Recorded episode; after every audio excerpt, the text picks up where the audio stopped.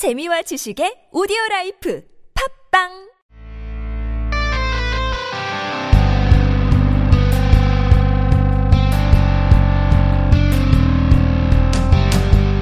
만화 골라주는 남자 만골남 M씨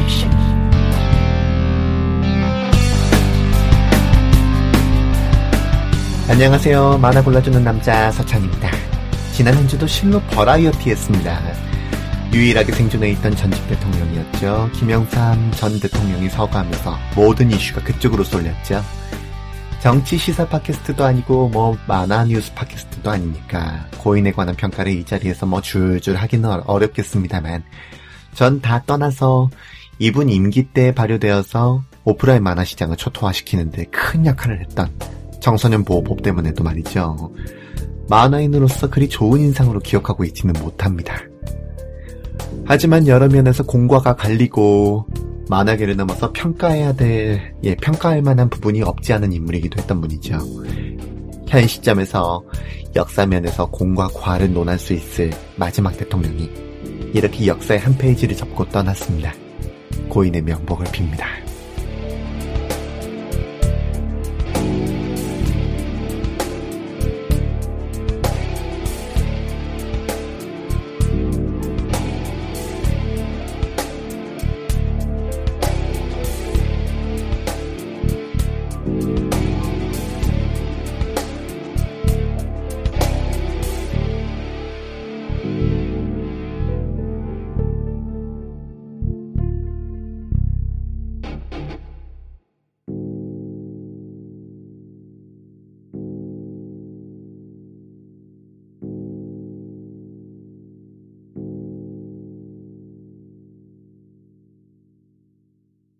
자, 지난 회차에서는 다리 내린 산기슭을 소개했는데요. 시라노님께서 다음과 같은 감상을 남겨주셨습니다. 16회 다리 내린 산기슭 편까지 들었습니다. 잘 들었습니다. 개인적으로 저도 학산 출판 1권을 구매한 사람으로서 당시에 학산의 횡포에 부들부들 떨었죠. 웹툰 버전으로 나온 걸 사야 되려나, 음. 다음 방송도 기대하겠습니다. 막 이렇게 적어주셨는데요. 웹툰 버전도 1권까지밖에 내주질 않았어요. 이런 점에서만 보자면 학산문화사 좀 너무하죠. 완결본까지 좀 내주면 좋겠습니다. 뭐 비슷한 사례가 있긴 하죠. 굿모닝 티처 애장판은 5권까지밖에 내주지 않은 대원시아의 말입니다. 시장 상황이라든지 등을 감안하지 않을 순 없겠지만 최소한 아무런 전조도 없이 또 예고도 없이 퇴출시키다시피 했다거나 아니면 뭐 애장판을 내다가 그만둔다거나 하면요. 책 사는 사람만 바보가 되거든요. 모든 사람을 다 끌어안고 갈 수만은 없다고 인정을 한다손 치더라도 이런 경우까지 납득하라고 하면 뭐 만화책 사지 말란 이야기로 읽어도 할 말은 없겠죠. 저는 다리 내린 산기슭 잡지 퇴출 이후로요. 학산문화사 잡지를 사보고 있지 않습니다. 그러다 보니까 다른 출판사 잡지도 손을 안 대기 시작했고요.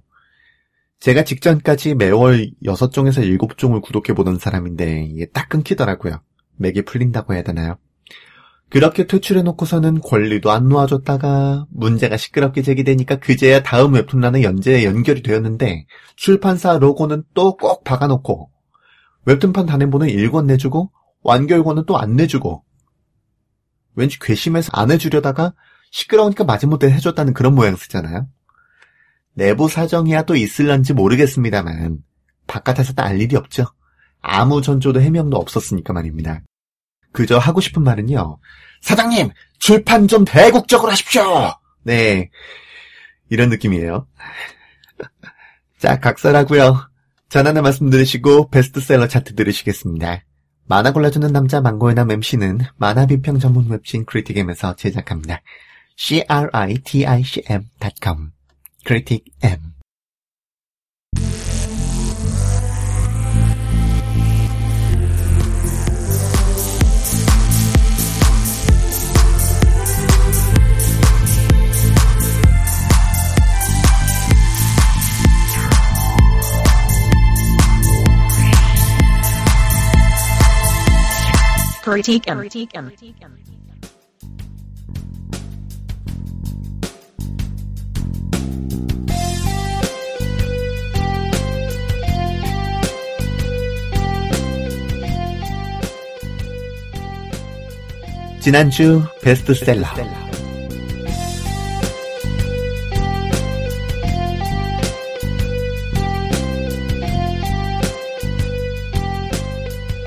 지난 한 주 어떤 만화책이 가장 많이 팔렸는지를 살펴보는 지난주 만화 베스트셀러 시간입니다. 이 차트는요, 예스24, 알라딘, 인터파크, 반디앤 루니스의 만화 분야 50위권 베스트셀러 차트를 분석해서 제작한 국내 유일, 국내 최초의 통합 만화 베스트셀러 차트입니다. 11월 셋째 주 살펴보겠습니다. 자, 원펀맨의 기세가 더 거세지고 있습니다. 공동 9위가 원펀맨 3권, 8위가 원펀맨 4권, 6위가 원펀맨 5권, 3위가 원펀맨 1권, 2위가 원펀맨 6권입니다. 2권만 빼고 쭉 있네요. ONE과 무라타 유스케고요. 원펀맨은 지금 7권과 8권도 나왔는데요. 이건 또 순위 언제 오를지 궁금하군요. 설마 이 기세로 1권부터 8권까지 몽땅 10위권에 쳐들어오는 건 아니겠죠? 완전 대단합니다. 자, 공동 9위에 오른 건 슬램덩크 오리지널 박스판 1권에서 5권까지 세트고요. 이노우에 다케히코. 7위에는 오랜만에, 아, 진짜 오랜만에 밤을 걷는 선비가 10위권 순위에 올라왔습니다. 13권이고요. 조주희 한승희 콤비. 드라마가 참 모양새 빠지게 나오고 끝나는 바람에 별로 buff는 못 받았습니다만, 뭐 드라마와 영상화 buff요. 그건 못 받았습니다만, 신간 내용을 본 독자들의 반응은 매우 애절합니다. 요즘같이 긴 호흡 서사 만화를 만나기가 쉽지 않은 상황에서도 권말 절단 신공을 보이는 건 선보이는 거는 국내 출판 만화의 몇 안 남은 스타 만화로서의 자존심이라고 해야 될까, 뭐 깡이라고 해야 될까, 뭐 그렇습니다. 자, 그리고 믹스 7권이 5위입니다. 아다치 미츠루. 아오하라이드 13권, 완결권이 4위고요. 사키사카 이오. 그리고 원펀맨 1권과 6권을 지나서 1위는 뭐, 더 말해봐야 뭐 하겠습니까? 원피스 79권, 오다 에이이치로입니다. 지금까지 지난주 베스트셀러 차트였습니다.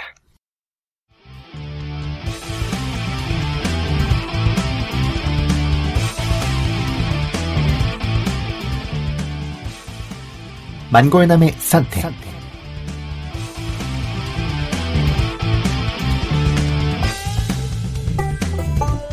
자, 이번에 골라온 만화는요, 네. 시게사와 카야의 안녕 안녕 또 내일입니다. 시게사와 카야 작가는요, 저는 렌이라고 하는, R-E-N 해서 렌이죠. 렌이라고 하는 라이트 노벨의 일러스트를 처음 알게 됐습니다. 뭐라고 할까, 그 사연 많은 눈을 지니고, 애처로우면서도 어딘지 또 안아주고 싶은 소녀 캐릭터를 굉장히 잘 표현해냈다라고 해야 될까요? 그랬습니다. 그러다가 두 번째로 만난 작품이 아, 네 정말 아무런 정보 없이 표지만 보고 낚여서 예 덥석 집어들었던 판무 파탈이었어요. 이 작가가 그 작가일 거라고는 생각 전혀 안 했고 정말 말 그대로 표지에 낚여서 샀습니다. 그게 말이죠. 아무것도 안 입은 안경 낀 단발 여성이 뭔가 살짝 젖은 눈빛으로 이쪽을 쳐다보면서 엎드려 있었단 말이죠. 상체만 이지만 게다가 도넛을 입에 물고서요. 아니 뭐지 이거? 예, 구도만으로는요, 침대 위에서 안 뜯은 콘돔 물고 이쪽 쳐다보고 있는 것 같은 그런 모습 같잖아, 라고 하는 게 솔직한 첫인상이었습니다. 네. 그런 만큼 엄청 강렬했어요. 캐릭터하고 흰색 배경만 있는 표지지만 그것만으로도 너무 눈에 확 들어오더라고요. 나중에 보니까 이 작가 작품 표지 상당수가 그런 느낌이긴 하더랍니다만 뭐 어쨌든 사내 새끼가 그랑 같이 하셔도 할 말은 없습니다. 근데 일단 집어들고 와서 읽었는데요. 그리고 뭐 대차게 낚였죠. 몹시 심각하고 새끼 넘쳐 보이던 표지였는데 내용은 그야말로 뭐 대학 캠퍼스 커플 다각관계 로맨스 파탄 제조립기 뭐 그런 느낌이라고 해야 될까 뭐라고 해야 될까 여주인공이 파무 파탄인가? 부자가 뭐 운명의 여자인데 얼마나 남의 운명을 휘어잡을 만한 여자 캐릭터인 거야? 막 이렇게만 생각했었던 저를 꽤나 혼란에 빠뜨렸습니다. 이 여자의 어디가 판무파탈이야? 뭐 얼빵하잖아. 엉뚱하잖아. 덜렁거리는 데다가 유혹 같은 거랑은 전혀 상관이 없는데? 예. 음, 근데 말이죠. 어, 근데 진짜 여성 동지 여러분, 제가 좀 많이 무식했습니다. 저를 매우 치십시오. 네. 덕분에 파무, 파탈이라고 하는 개념에 관해서 공부를 할 기회를 얻었었는데요. 제가 이 파무 파탈이라고 하는 개념 자체를 지나치게 피상적으로만 알고 있었더라고요. 그러니까 음, 아, 역시 사는 새끼란이라고 하셔도 역시 할 말은 없는데요. 이 파무 파탈이라고 하는 게 제 뇌리에서는 이런 거였어요. 남성을 육체적 매력으로 유혹해서 파멸로 이끌어내고야만 하는 그런 여성.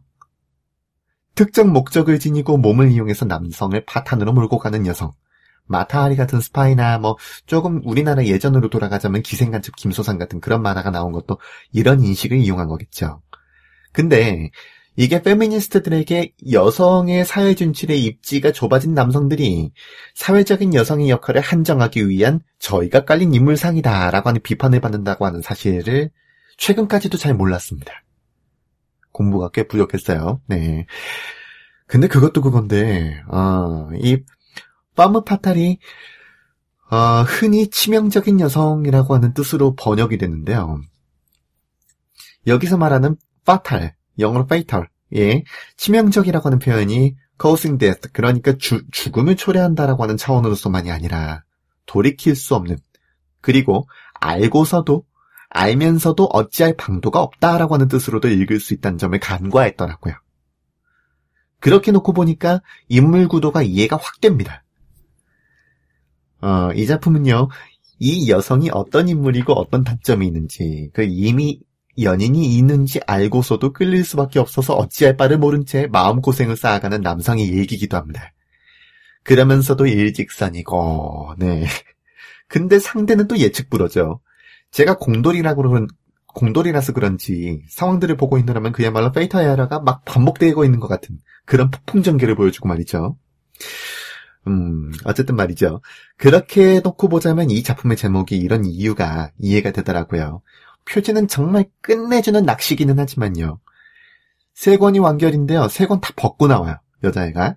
그것도 나른하게 젖은 눈빛으로 쳐다보고요. 섹스씬이 나오기는 하는데 19금은 아니에요, 또. 야한 얘기가 나오기는 하는데 씬이 강하다기보다는 뭐 상황이 굉장히 강하고요.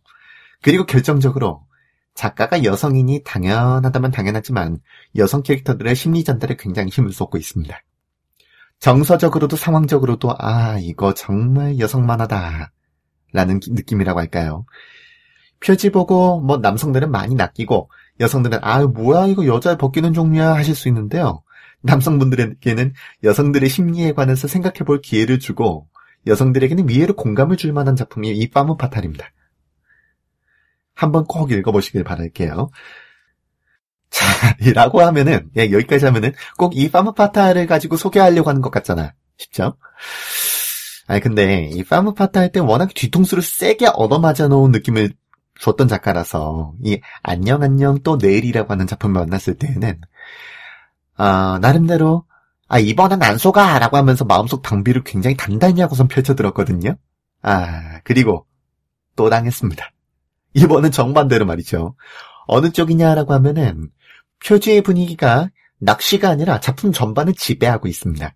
그리고 뭔가 아련하고 안쓰럽고 곧 사라질 듯한 슬픈 눈빛을 한 소녀가 마치 줄타기를 하듯이 아슬아슬하게 서서는 한쪽 손을 남자하고 맞잡고 있죠. 남자는 손밖에 안 보이긴 합니다만 그 뒷표지에는 다른 여성 캐릭터의 주인공이 친구인데요. 이 여성도 눈빛이 슬픕니다. 전작을 떠올리고는 낚시겠지? 뭐 낚시겠지? 라고 생각을 했는데 어, 되레 이게 낚시더라고요. 표지 분위기하고 작품 분위기하고 또 맞닿아 있어요. 그렇게 확실하게.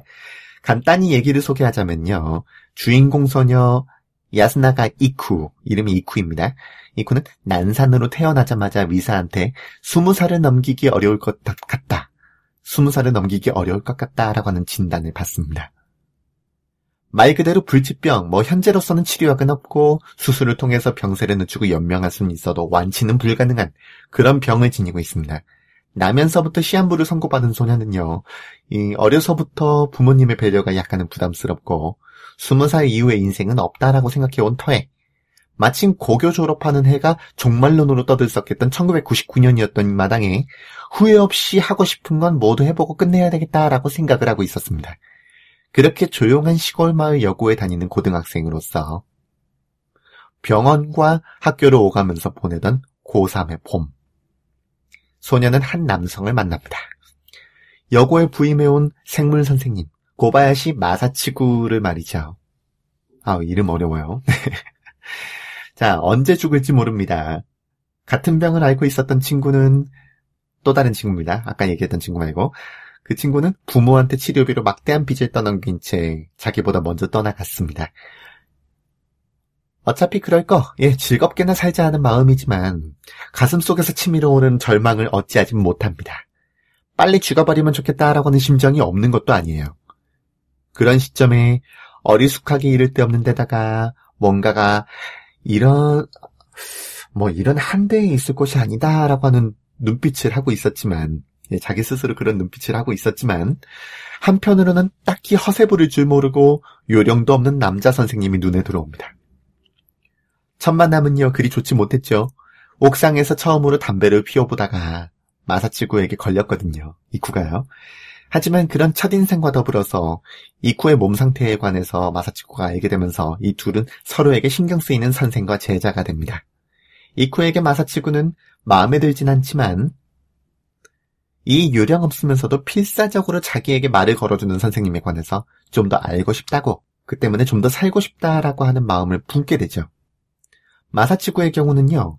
어떠한 이유로 말미암아서 네 이것까지 다 얘기하긴 좀 그렇고 어쨌든 어떠한 이유로 말미암아서 시골 학교에 부임해온 남자입니다.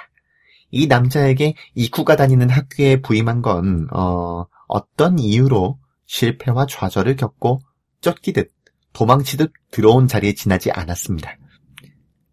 그저 아무 문제 일으키지 않고 조용히 살기를 바, 바랄 뿐이었죠. 정말. 하지만 그런 그의 눈에 제한된 삶 앞에서 그저 좌절하기만 하기보다 뭐 물, 물론 표면적인 부분에서고 아, 내면에서는 아는 굉장히 괴로워하고 있긴 하지만 그래도 오늘을 즐겁게 살아가려고 하고 있는 소녀가 눈에 들어옵니다.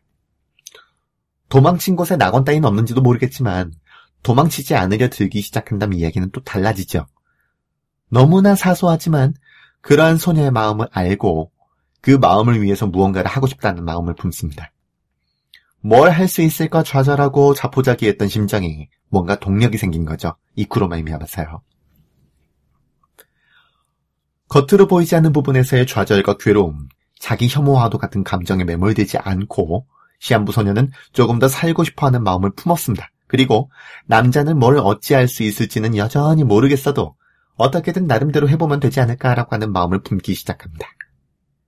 그렇게 속에서 고갈되어 있던 둘의 마음이 움직이기 시작합니다. 여전히 소녀는 시한부고 여전히 남자는 서투르고 어리바리하지만 죽음이 예정되어 있던 소녀가 살고 싶어하고 살아있때 죽은 듯 조용히 묻혀 있으려던 남자가 비로소 자기 다시금 자기 발로 서려고 합니다.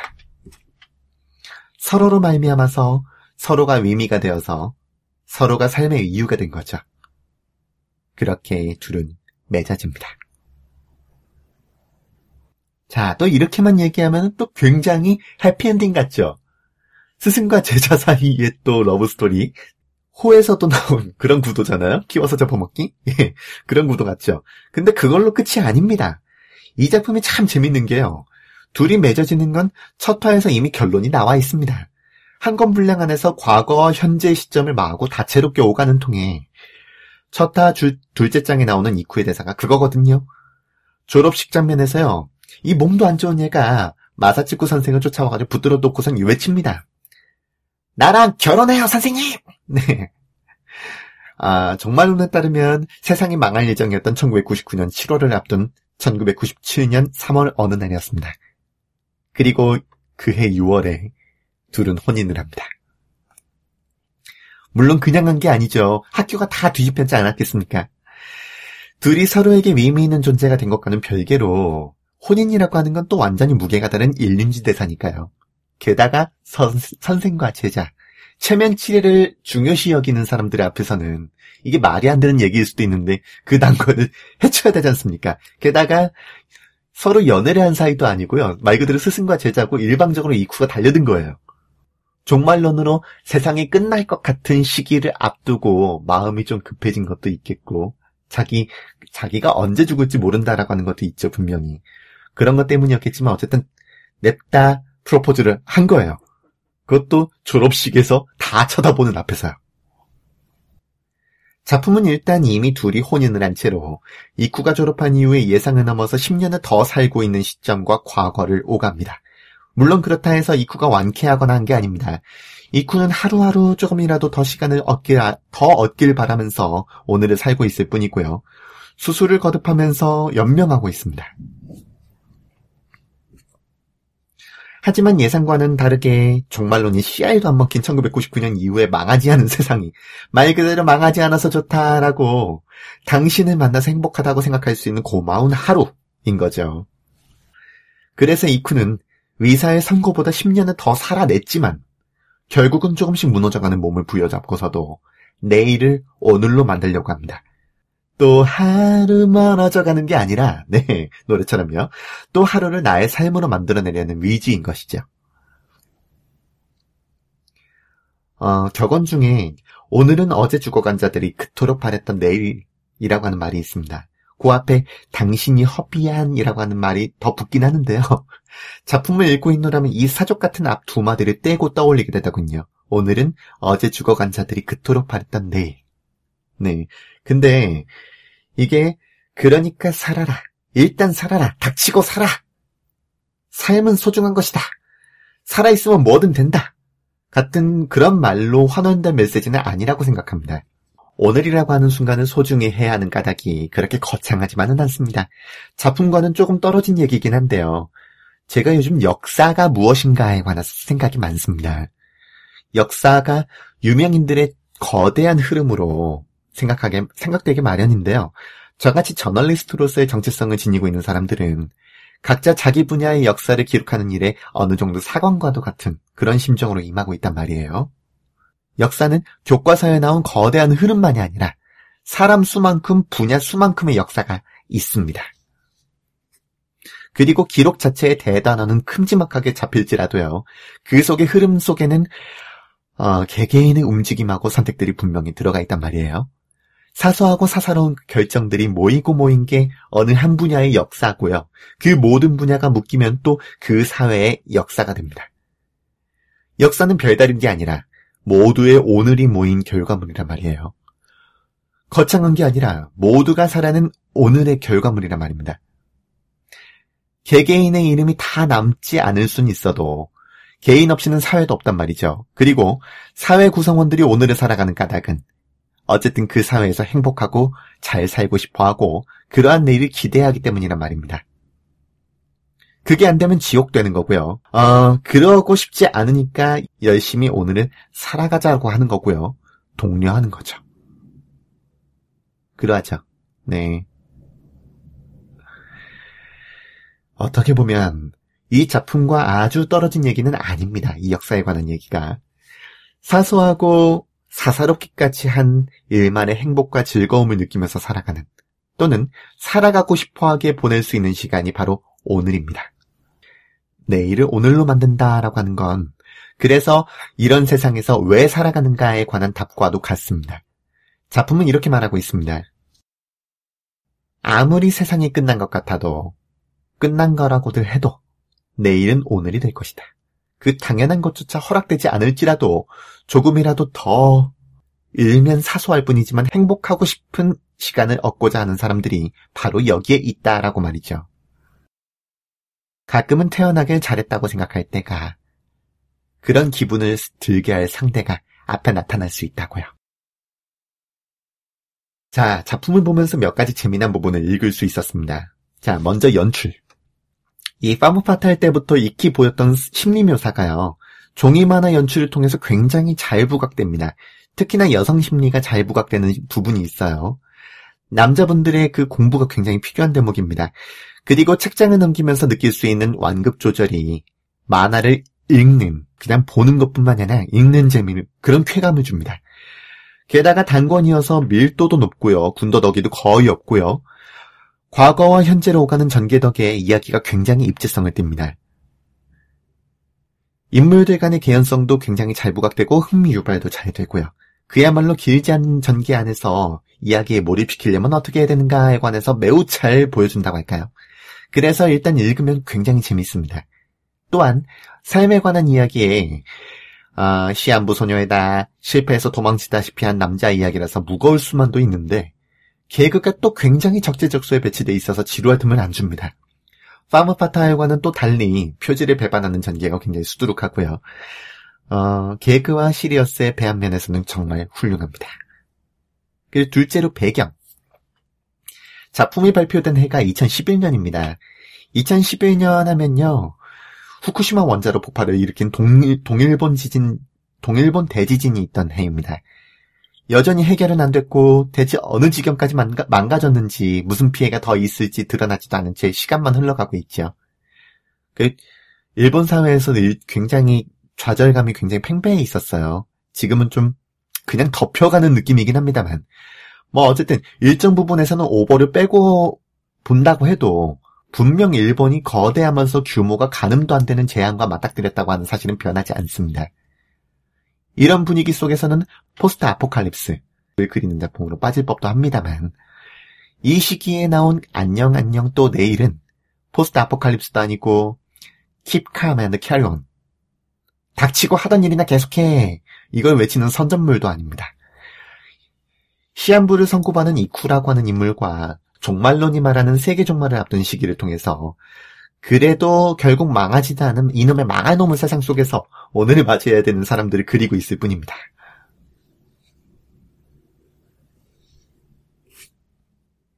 뭐 꼭 당시 상황에 빗대어 그렸다라고 단정할 수는 없을지도 모르겠습니다만 네 시기면에서 볼땐 굉장히 맞닿은 점이 많아 보이고요. 그렇게 놓고 보면 더더욱이 묵직하게 다가오는 점을 부인할 수 없습니다. 자, 셋째로 일본어. 뭐 일본 작품이니까 일본어로 쓰인 건 당연합니다만 작품 제목을 비롯해서 한국어로 번역될 때 그 뉘앙스가 오롯이 그대로 전달되지만은 않는 그런 부분들이 몇 가지가 있습니다.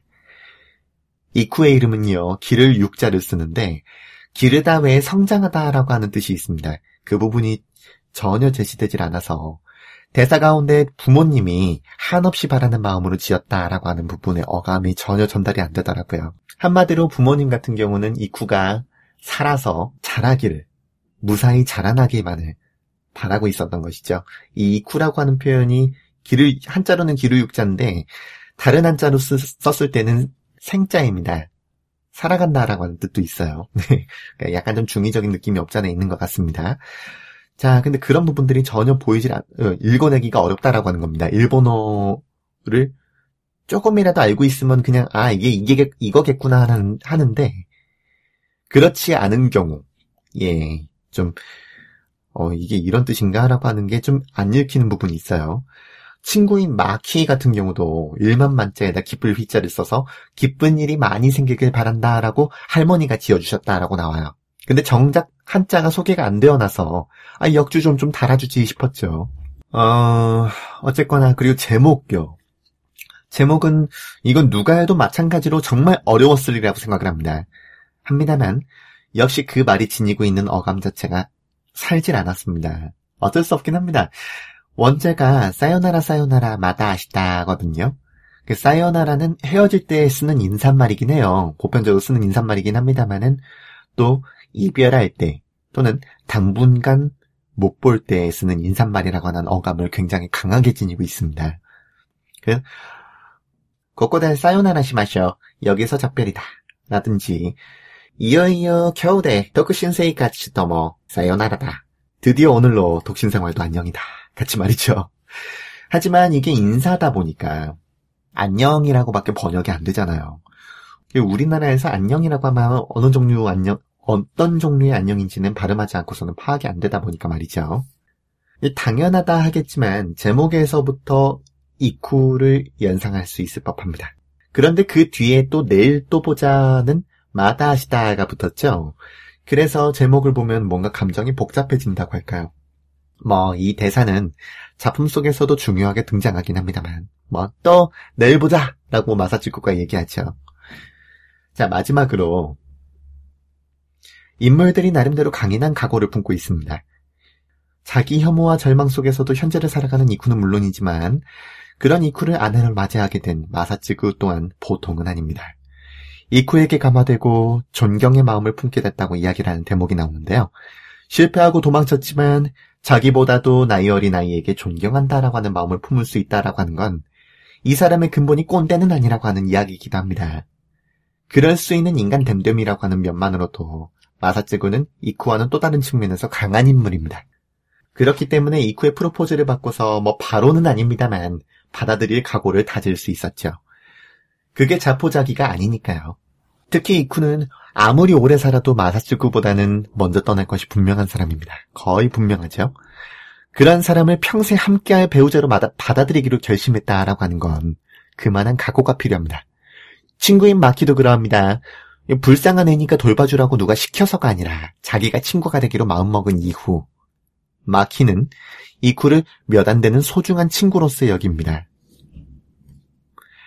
처음 볼 때부터 언젠가 갑자기 이 애를 위해서 상복을 입게 된 날이 올 거라고 각오를 하면서 그 각오, 네, 바로 그런 각오.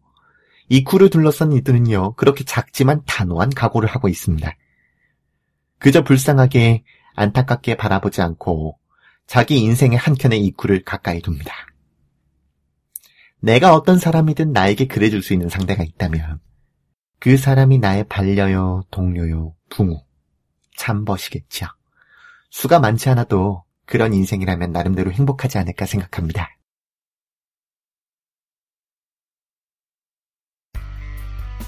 자, 오늘은 이렇게 안녕 안녕 또 내일을 소개해봤습니다. 세상은 꽤나 지옥 같고 당분간 헤어나올 수 없을 것 같습니다. 네, 헤어나올 수 있을 것 같지가 않습니다만 그걸 고치기 위해서 해야 될 일을 하거나 그걸 위해서 일해야 될 사람들 채찍질하는 것하고는 별개로 역사 속에서 절대로 아무 의미 없을 리 없는 개개인의 오늘에 조금 더 힘을 주어볼 필요는 있지 않을까. 무너져가는 몸을 부여잡고서도 이렇게 행복한데 죽을 수 없지 않겠느냐면서 웃는 그 이쿠의 모습에서 여러 가지를 배우게 됩니다. 저도 혼자 살 땐 외로워서 아, 지금 확 죽어도 가족 빼고 울어줄 사람 있을까 같은 생각을 많이 했었는데요. 아내가 있고 이제 애가 태어날 입장이 되고 보니까 이대로 죽을 수 없지라는 생각이 신기하게도 확 들더라고요. 이게 남편이고 애 아빠로서의 책임감만은 아닙니다. 일단 저 자신이 지금 행복하고 또 행복하게 살아가고 싶기 때문입니다. 그게 작품이 말하는, 이 작품이 말하는 내일을 오늘로 만든다라고 하는 것과 닮아 있지 않을까. 저 나름대로 그렇게 생각합니다. 물론, 제가 행복해야 가족도 제 주변도 행복하겠고요. 여러분은 어떠신가요? 자, 이번 주 순서 여기서 모두 마칩니다. 모두 망골망골한 한 주 보내십시오. 서천이었습니다.